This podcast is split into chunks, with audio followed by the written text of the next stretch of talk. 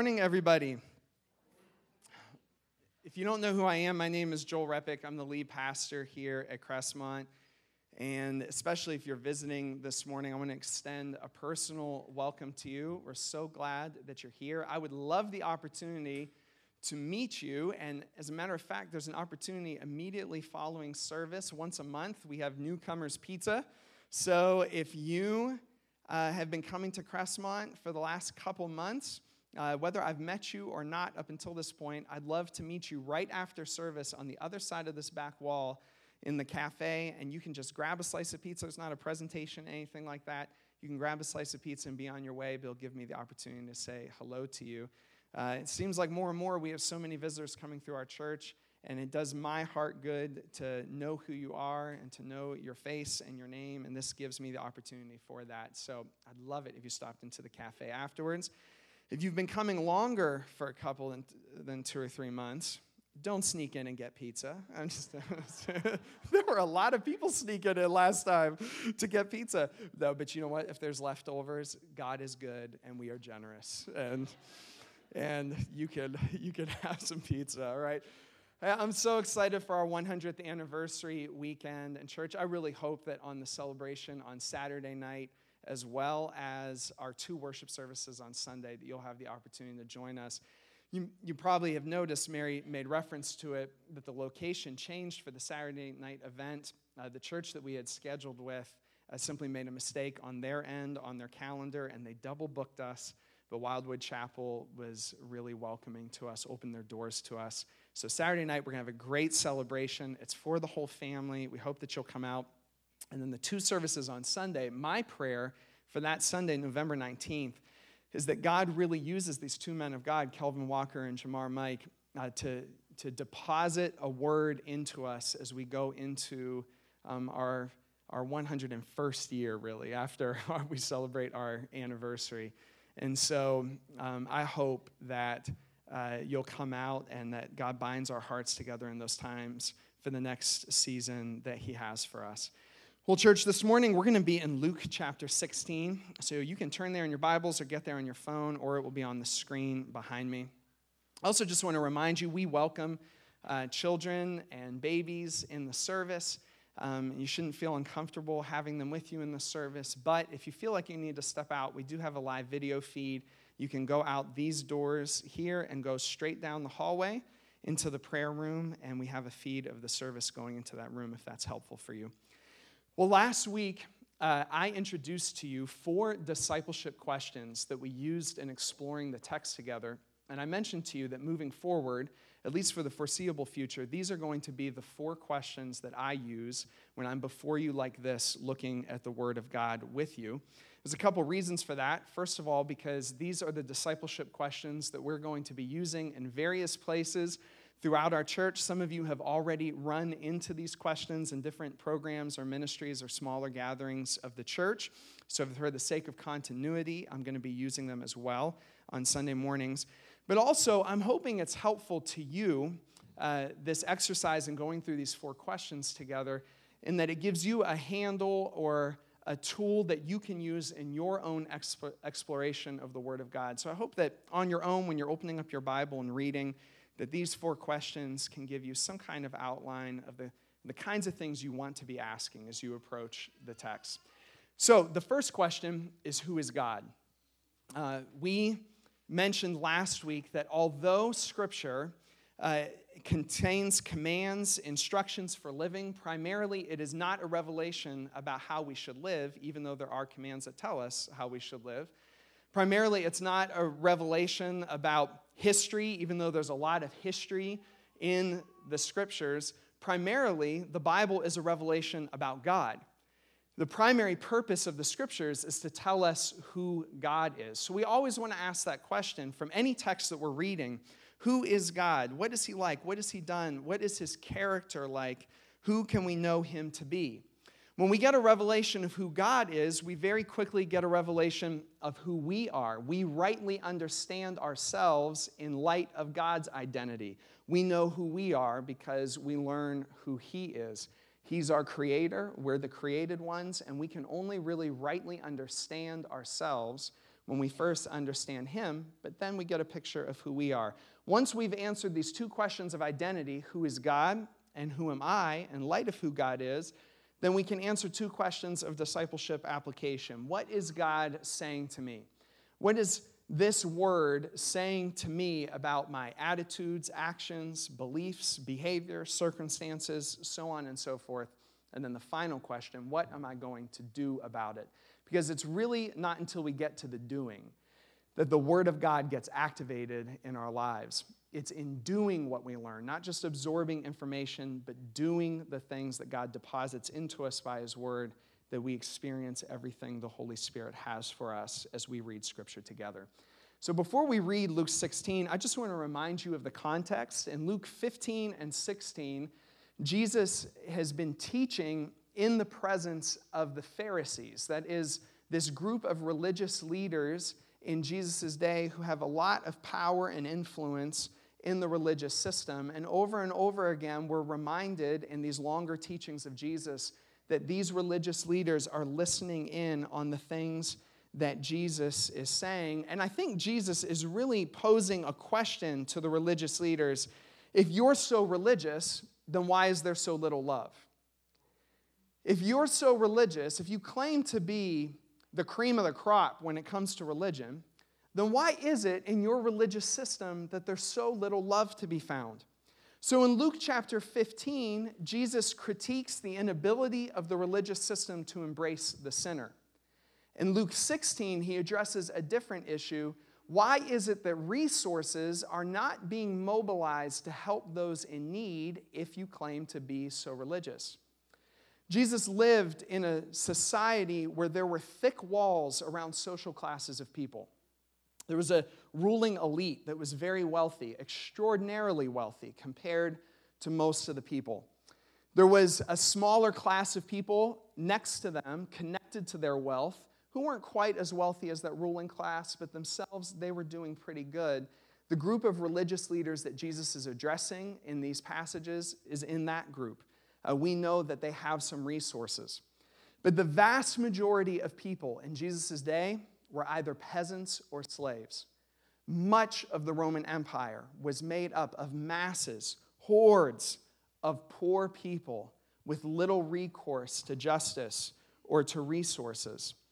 We get a clue as to the attitude of the religious leaders in Jesus' day when it says in Luke 16 14, earlier in the chapter than what we're going to read today, that the Pharisees, as they listened to the teachings of Jesus, who loved money, heard all of this and were sneering at Jesus. So we get a clue into their hearts. These, this religious group of people are people with resources at their disposal, but they love their money more than they love God. And this is some of what Jesus is getting at in his teaching to them. So we're going to pick up in Luke 16, verse 19. Jesus tells us a parable. Remember, a parable is a fictional story that has a point. Jesus uses these stories frequently in his teachings to get across to us something about the heart of God, and then we can discern who we are in light of God's identity. If you'd stand to your feet, as is our custom in honor of God's word, as we read together Luke 16, beginning in verse 19. There was a rich man who was dressed in purple and fine linen and lived in luxury every day. At his gate was laid a beggar named Lazarus, covered with sores and longing to eat what fell from the rich man's table. Even the dogs came and licked his sores. The time came when the beggar died, and the angels carried him to Abraham's side. The rich man also died and was buried. In Hades, where he was in torment, he looked up and saw Abraham far away with Lazarus by his side. So he called to him, Father Abraham, have pity on me, and send Lazarus to dip the tip of his finger in water and cool my tongue because I am in agony in this fire. But Abraham replied, Son, remember that in your lifetime you received your good things, while Lazarus received bad things. But now he is comforted here, and you are in agony.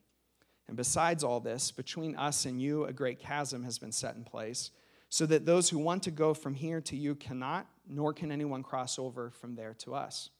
He answered, Then I beg you, Father, send Lazarus to my family for I have five brothers. Let him warn them, so that they will not also come to this place of torment. Abraham replied, They have Moses and the prophets. Let them listen to them. No, Father Abraham, he said, but if someone from the dead goes to them, they will repent. He said to them, If they do not listen to Moses and the prophets, they will not be convinced, even if someone rises from the dead.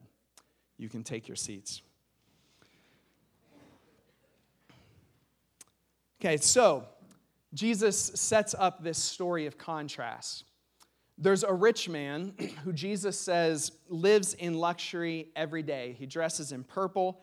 The dye purple was very hard to come by in Jesus' day, it was very expensive and rare. So the ability to wear purple indicated extraordinary wealth. Fine linen, some commentators think that what's actually being referenced here by Jesus is the quality of this man's undergarments. You know that you've made it when you wear fancy underwear, all right? This man is wearing fancy underwear every day. He's eating, feasting in his house every day. This is his reality, living in this wealth. At his gate, locked outside of the gate, is, his, is a beggar named Lazarus. Interestingly enough, this is the only time in all of Jesus' parables that Jesus names one of the characters in his fictional story. The name Lazarus means God, God helps. It derives from a word that, mean, that means God helps. And there's something reflected in the heart of God in this. Jesus, as he tells the story, is dignifying the existence of this beggar in the story by naming him while leaving the rich man nameless in the story. Now, he sets up this, this uh, contrast with the beggar because Lazarus has nothing. Uh, he is covered in sores. Um, he is begging for food. He is hoping that he gets the rich man's trash. That is a good day for him if he can eat out of the trash of this rich man. He is a nobody. He is living on the complete bottom rung of society. It comes about in the story that Jesus tells that both of these individuals die, and we'll pick up from there in figuring out what it is that we can learn, first of all, about who is God. I want to answer this question today this way Who is God? God is Savior. He gives us eternal life by grace through faith. Let me explain what I mean. When you read this passage, it's hard to not be startled by the vivid descriptions of torment and hell that are in the passage. As a matter of fact, this passage, this portion of Jesus' teaching probably contains the most vivid descriptions of eternal torment, not only in the New Testament, but also in the whole of Scripture. Uh, when I first learned this story, I learned it from a very strict Christian school teacher. And she drove the hell part of the story home for us. All right?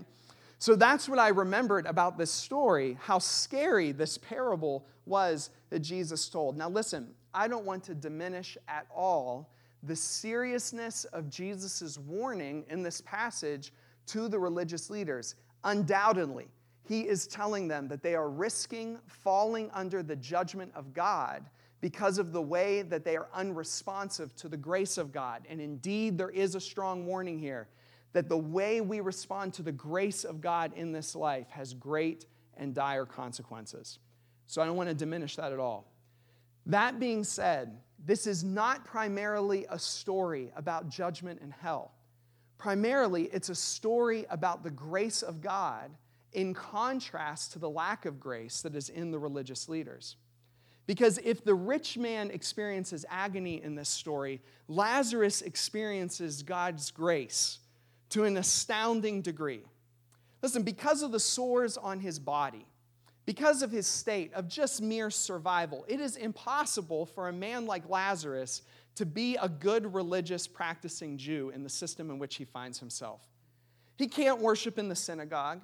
He doesn't have the time or energy or ability to be a student of the Word of God. He can't participate in temple worship. He is shut out from the religious system entirely. And yet, he is the one in the story who experiences salvation. Why? Because he is the recipient of God's grace that gives him eternal life. It turns out that on the day when Lazarus dies in the story, that he's really not dead, that it's not the end, it's just the beginning. And the quality of life that he enters into after death far exceeds what he experienced in this life. How is it that he's the recipient of such a great gift from God? Well, it's by God's grace. Well, how do I know? Well, it's because there's nothing this man could do to earn his salvation. He was not in a position to earn the love or grace of favor or favor of God. He just received it just because God loved him. And how did he receive it? By faith. I think this is the significance of the angels carrying this man to Abraham's side. Abraham, as you may know, is a father of the Jewish nation, but one thing we know about him in both the Old and the New Testaments was that primarily Abraham was a man of faith. And I think as Jesus tells the story, he associates this poor man Lazarus with Abraham's faith to say this man had nothing except that he believed God. He had nothing except that he believed that God would rescue him. He had nothing except to believe that God would save him. And that is all that is needed for God to honor this man's faith, give him grace, and give him eternal life.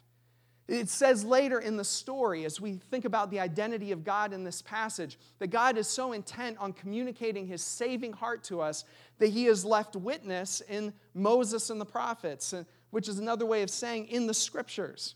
God has left witness to us of his saving grace. And all of Moses and the prophets, the law and the prophets, what they point to is this man, Jesus Christ, who who went through the things that Lazarus went through so that we could be saved. He was shut out so that we could brought in. He suffered so that we could be comforted. At the cross, Jesus accomplished our salvation so that we could receive eternal life by grace through faith. I think Jesus deserves a hand clap for that. Amen.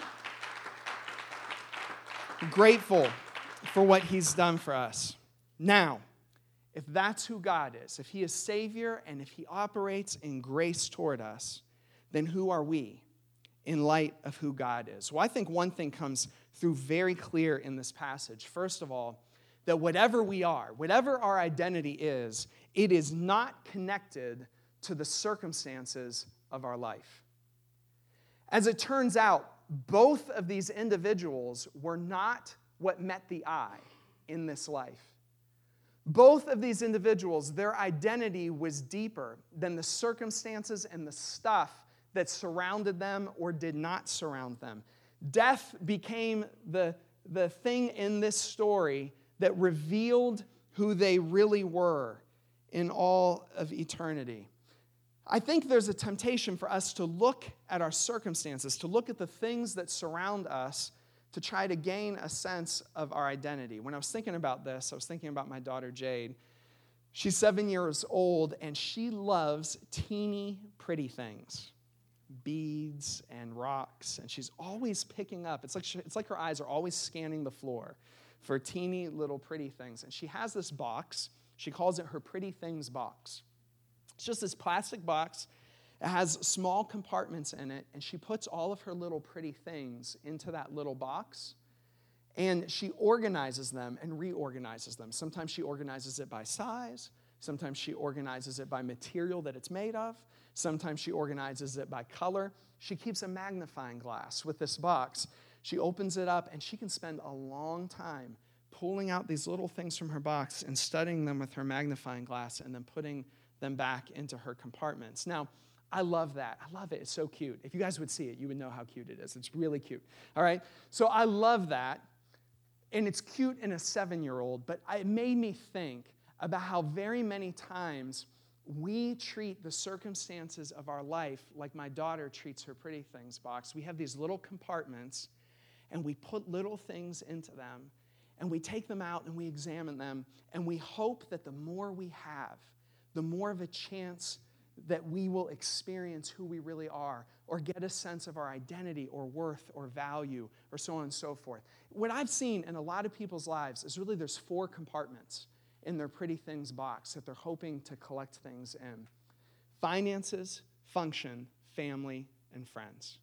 Four things finances, function, family, and friends.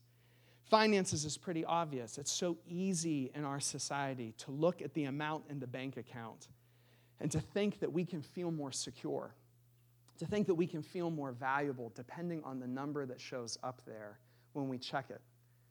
You know, function, what I mean by that is our role, you know, the, the roles that we play in this life, whether it's the role you have at your job or the role that you play in church as a church member or the role you play as a volunteer or so on and so forth. And we hope that the more roles we can amass for ourselves and fill, and the better we can play at those roles and the more esteem we can get from other people, the more valuable that we can fill.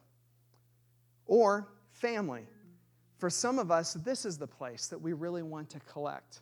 This is the place that we really want to add things up. And we hope that the more love and affirmation we can feel from our spouse or our kids, or the more perfect Thanksgivings or Christmases that we can have, that it will increase our sense of belonging, right? Or security or friends. Hope that the more friends we can have, the more circles that we can be included inside of, the more places we can go with those friends, the more affirmation we get from them, the better that we feel about ourselves. And so there we are with our pretty box putting all of these things, and you might value one compartment more than the other. For some, it might be finances more than friends or family more than function, but probably for most of us, it's a mix of those things. Now, here's what I see about our identity in this passage very clearly to me, and you see this especially in Lazarus that my identity is revealed in who I will forever be in Christ, not who I am temporarily in this life. My identity is revealed not by how much stuff I have in my pretty box, right? But by how much, by who I will be forever in Jesus. If you want to know who I am, then look to my eternity. If you want to know who I really am, then look at the way that God's grace has filled up all of my compartments for all of eternity.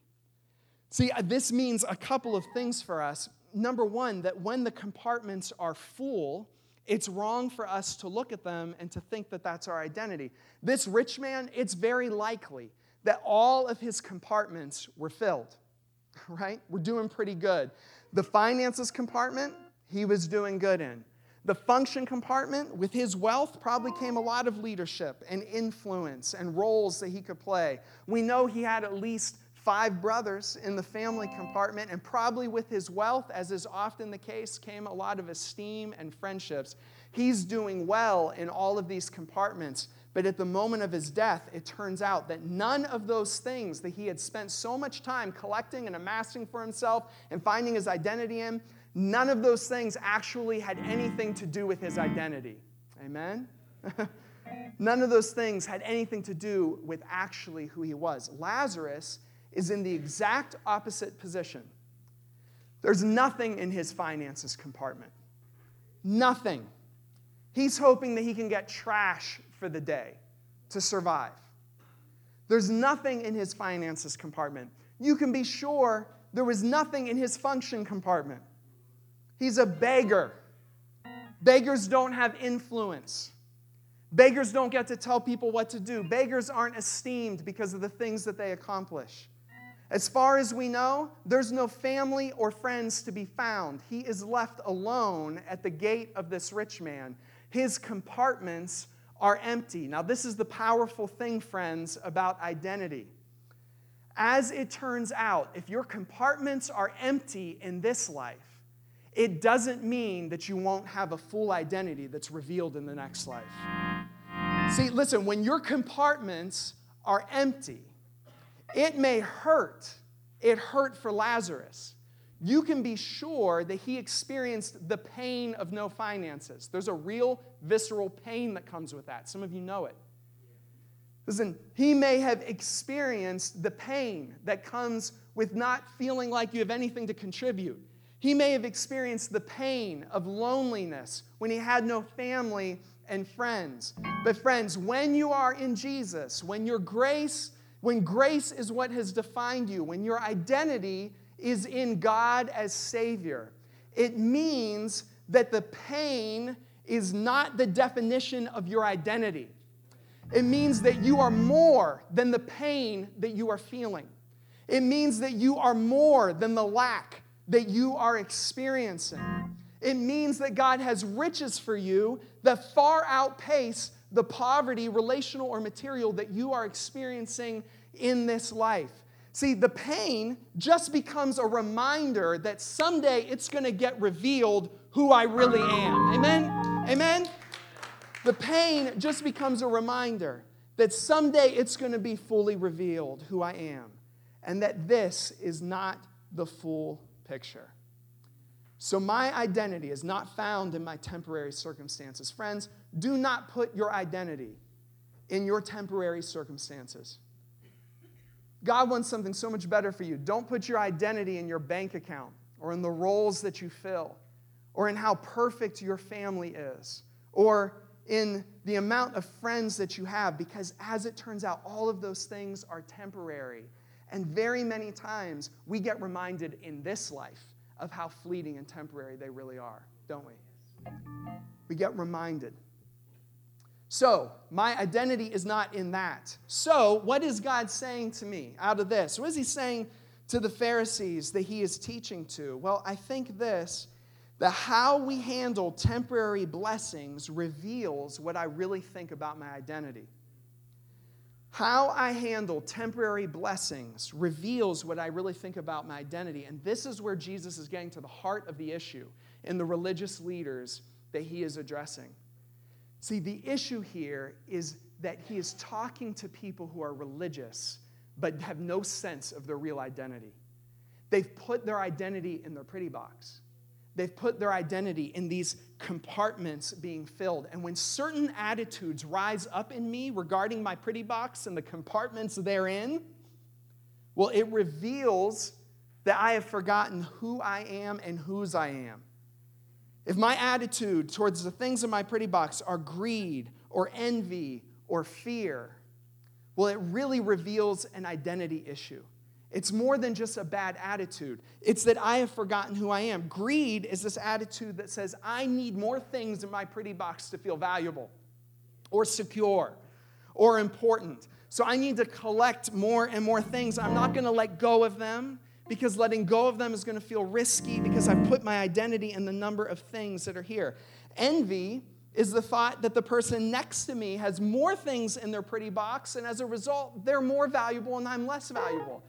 So I need to try to catch up to where they're at and try to get more friends or family or function or finances for myself. Fear is the attitude that says, I've got to hold on to everything that's in this pretty box because I'm getting my sense of security from these compartments. And if I lose them, it will be the end of the world. All of those attitudes reveal an identity crisis. Friends, there is a freedom in Jesus that comes when you separate your identity from those silly compartments in the identity in the in the box. you know? There is a freedom that comes.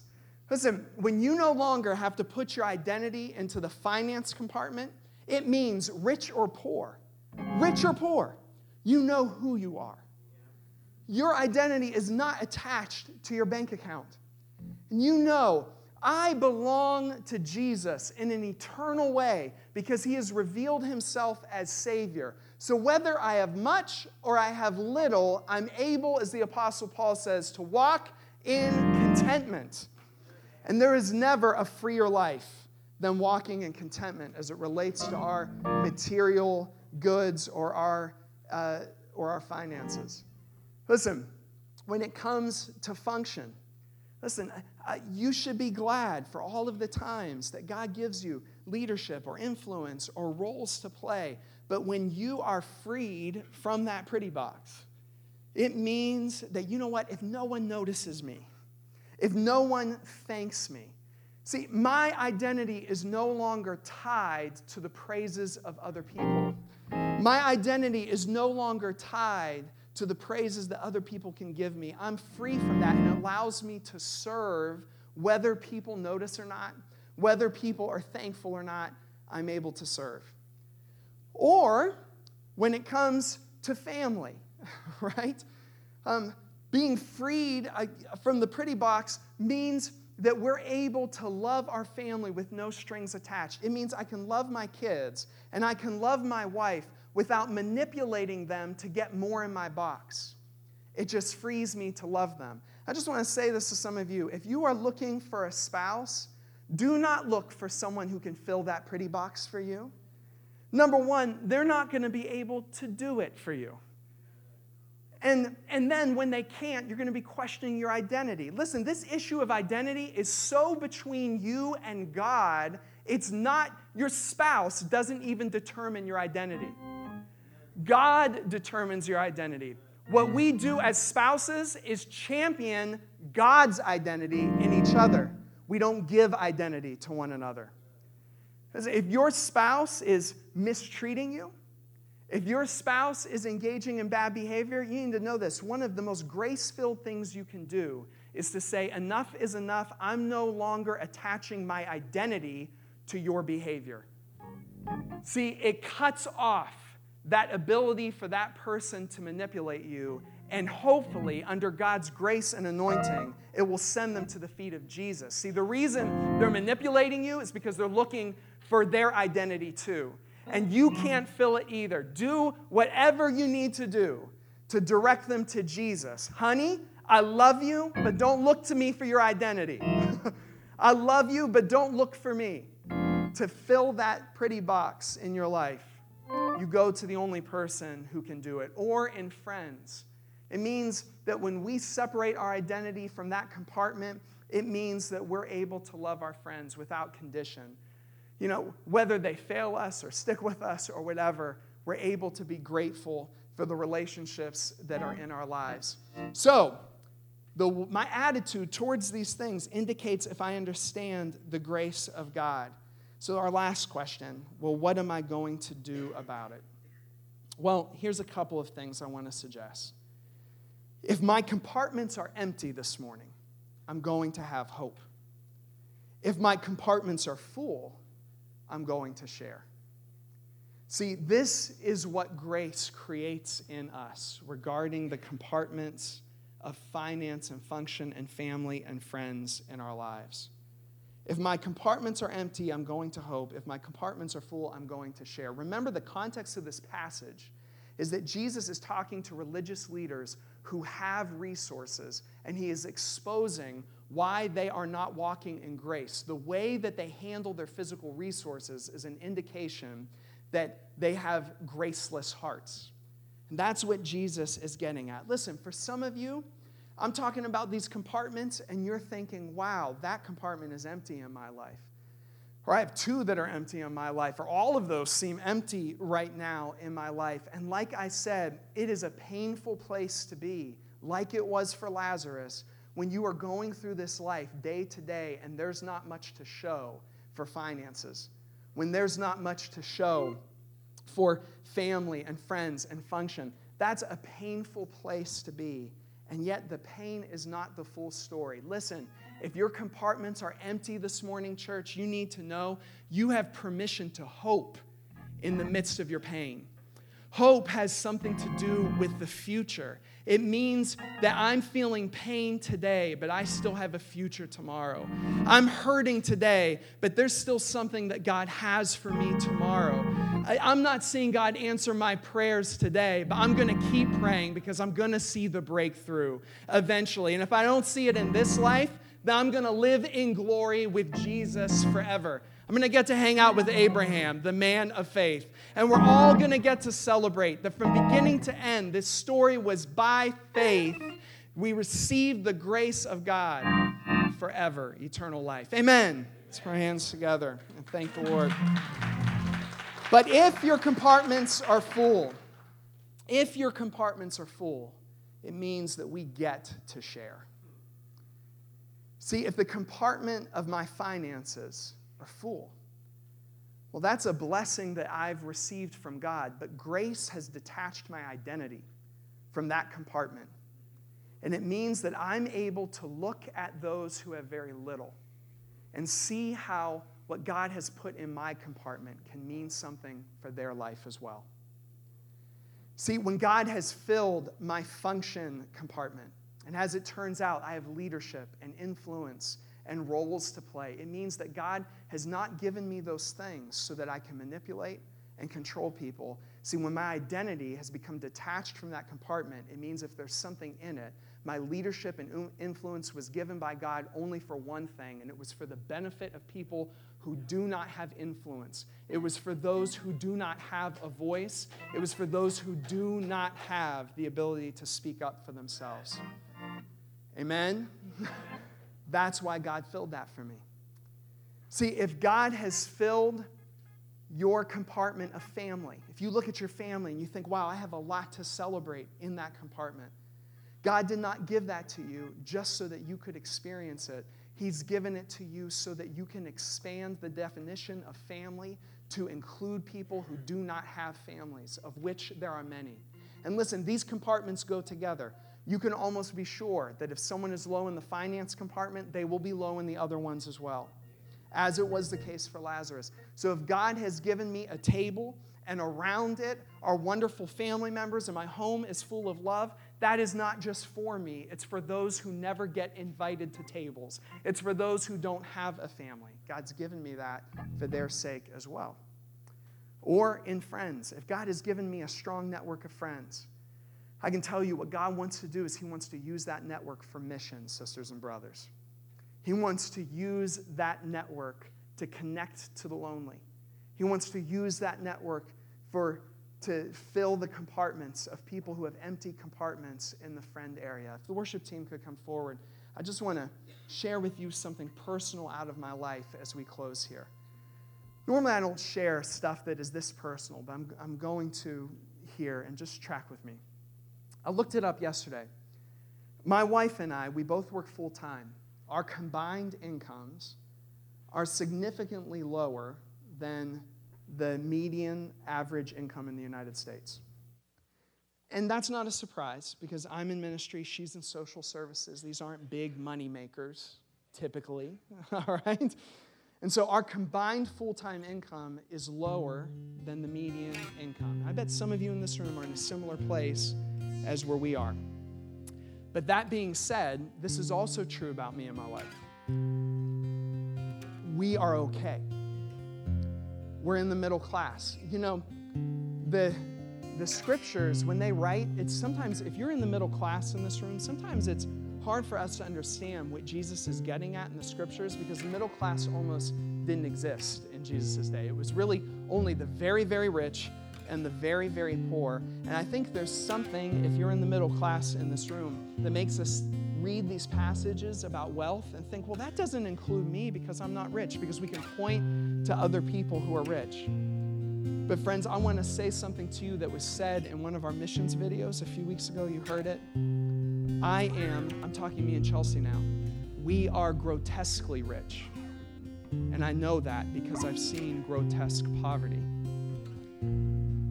See, we don't even realize it, but if you if you have running water, you are vastly more wealthy than most of the people on planet Earth today.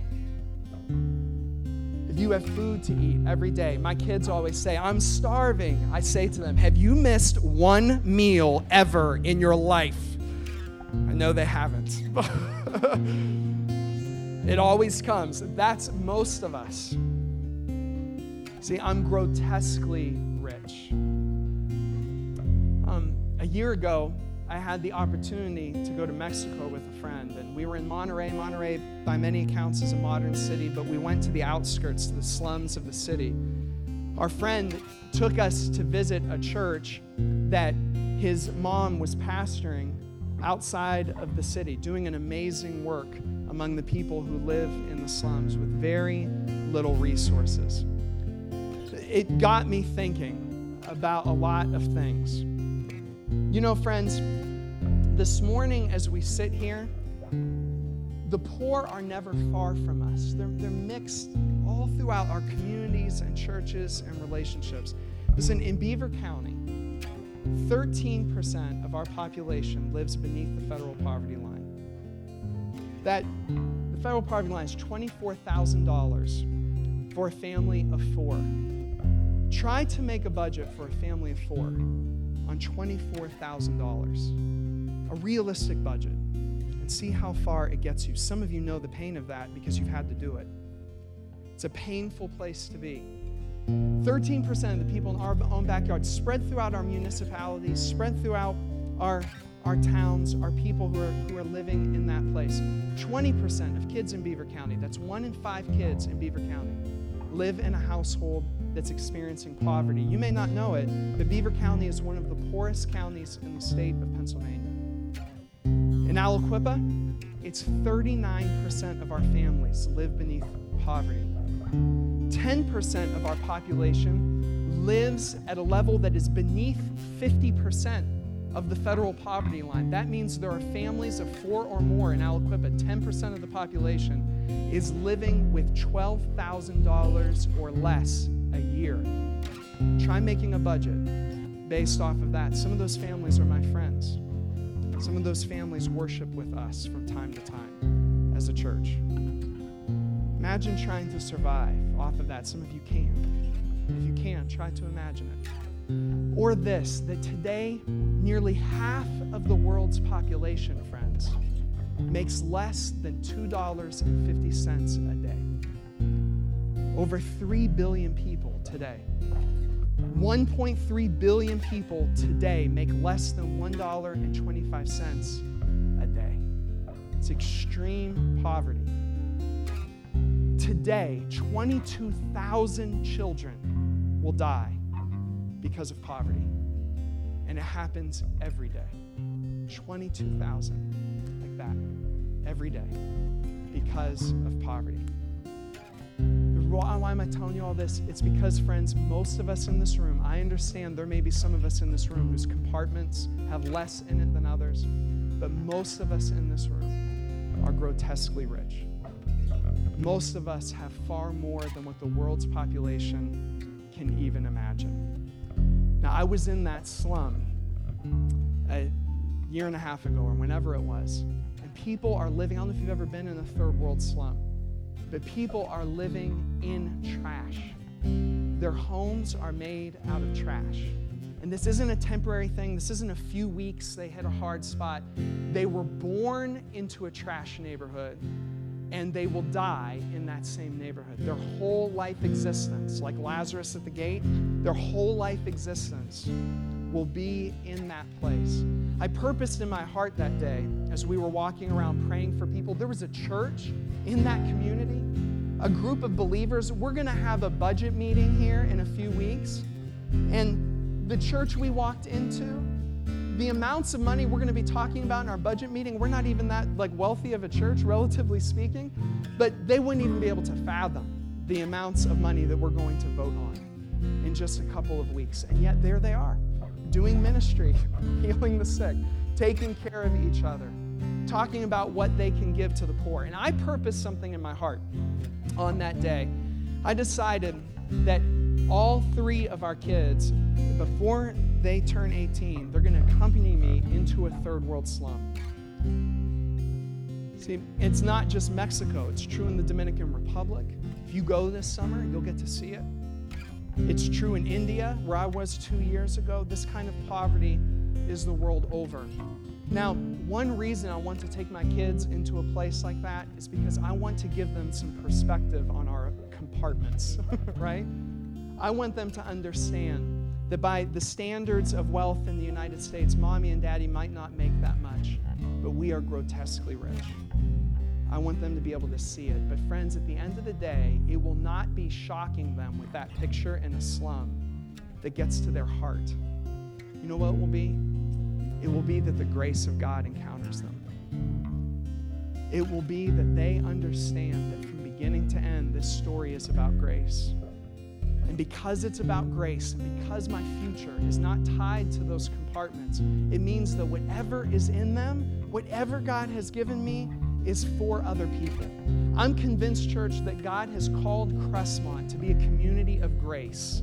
And whatever revival looks like here, it will look like the detaching of our hearts and our kids and our lives from those compartments to open them wide for the Lazaruses who sit waiting for someone to notice them.